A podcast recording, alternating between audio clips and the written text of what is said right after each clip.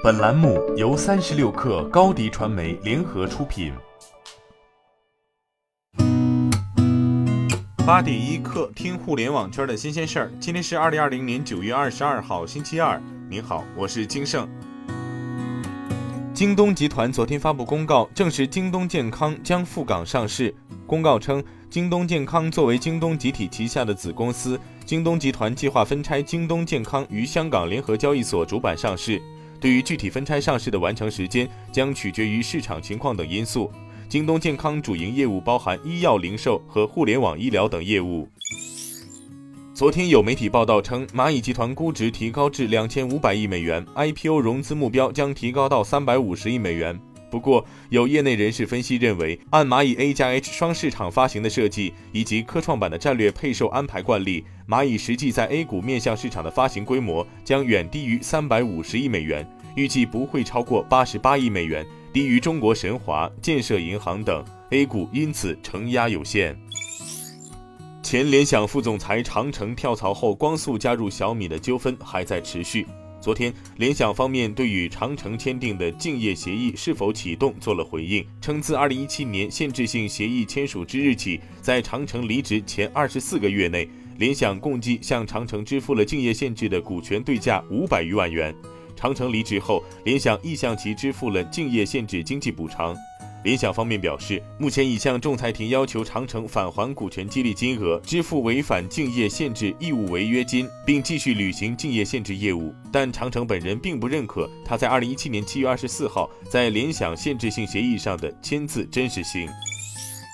华为准备推出自有品牌的显示器产品，包括面向游戏市场的曲面屏显示器，希望能与小米等新晋力量竞争。知情人士称，华为将把标准的显示器产品的生产任务外包给京东方科技集团旗下的原始设计制造商子公司京东方视讯科技有限公司，首批产品将包括两到三款显示器。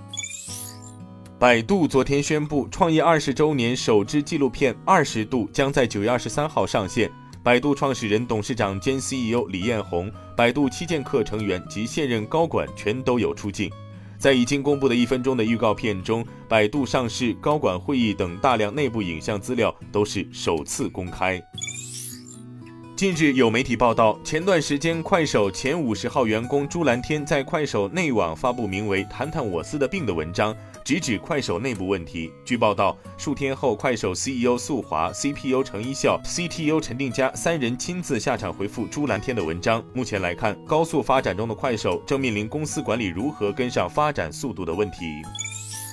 英特尔公司全球副总裁、中国区总裁杨旭昨天发表署名文章，阐述英特尔中国在未来的不确定环境中如何应对和布局，以及自我的思考。他表示。二零零八年全球金融危机，在全面紧缩的形势下，英特尔继续保持了对大连工厂的投资计划，连招聘计划都丝毫没有变化。中国是不断成长的市场，市场在哪里，资金就要投向哪里。因此，英特尔将继续投资中国，因为选择中国就是选择加速发展。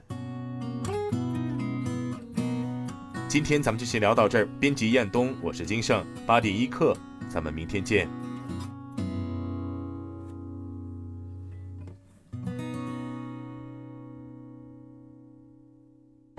欢迎加入三十六氪官方社群，添加微信 baby 三十六氪 b a b y 三六 k r，获取独家商业资讯，听大咖讲风口，聊创业，和上万客友一起交流学习。